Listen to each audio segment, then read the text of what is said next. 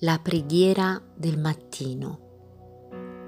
Allora si cominciò ad invocare il nome del Signore. Nella lettera ai Galati cinque venticinque c'è scritto: se viviamo dello Spirito, camminiamo anche guidati dallo Spirito. In uno studio del lunedì sera, il pastore Stefano D'Alessandro parlava della pienezza dello Spirito Santo e di quanto sia importante stare alla presenza di Dio e avere ogni giorno comunione con Lui.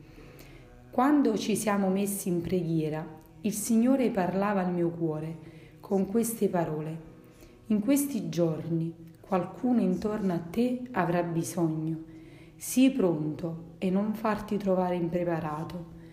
Queste parole hanno toccato in modo particolare la mia vita e chiedevo a Dio di farmi essere sempre pronta. Perché dobbiamo essere ripieni dello Spirito Santo? Innanzitutto perché siamo benedetti per primo, oltre che benedire gli altri. Poi perché siamo in grado di ascoltare la voce di Dio. Pochi giorni dopo, passando per una strada che percorro spesso, c'era un incidente e la persona coinvolta era mio cognato. Le sue condizioni non erano delle migliori e aveva bisogno di essere incoraggiato. E lì il Signore mi ha fatto comprendere l'importanza di essere pronti ad aiutare. Questo episodio mi faceva pensare al buon samaritano, che fu pronto non solo ad incoraggiare, ma anche a fare un gesto pratico.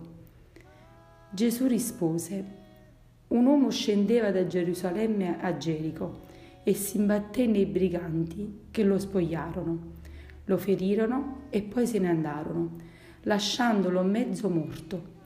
Per caso un sacerdote scendeva per quella stessa strada e lo vide, ma passò oltre dal lato opposto.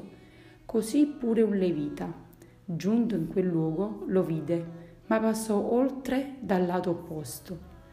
Ma un samaritano che era in viaggio, passandogli accanto, lo vide e ne ebbe pietà.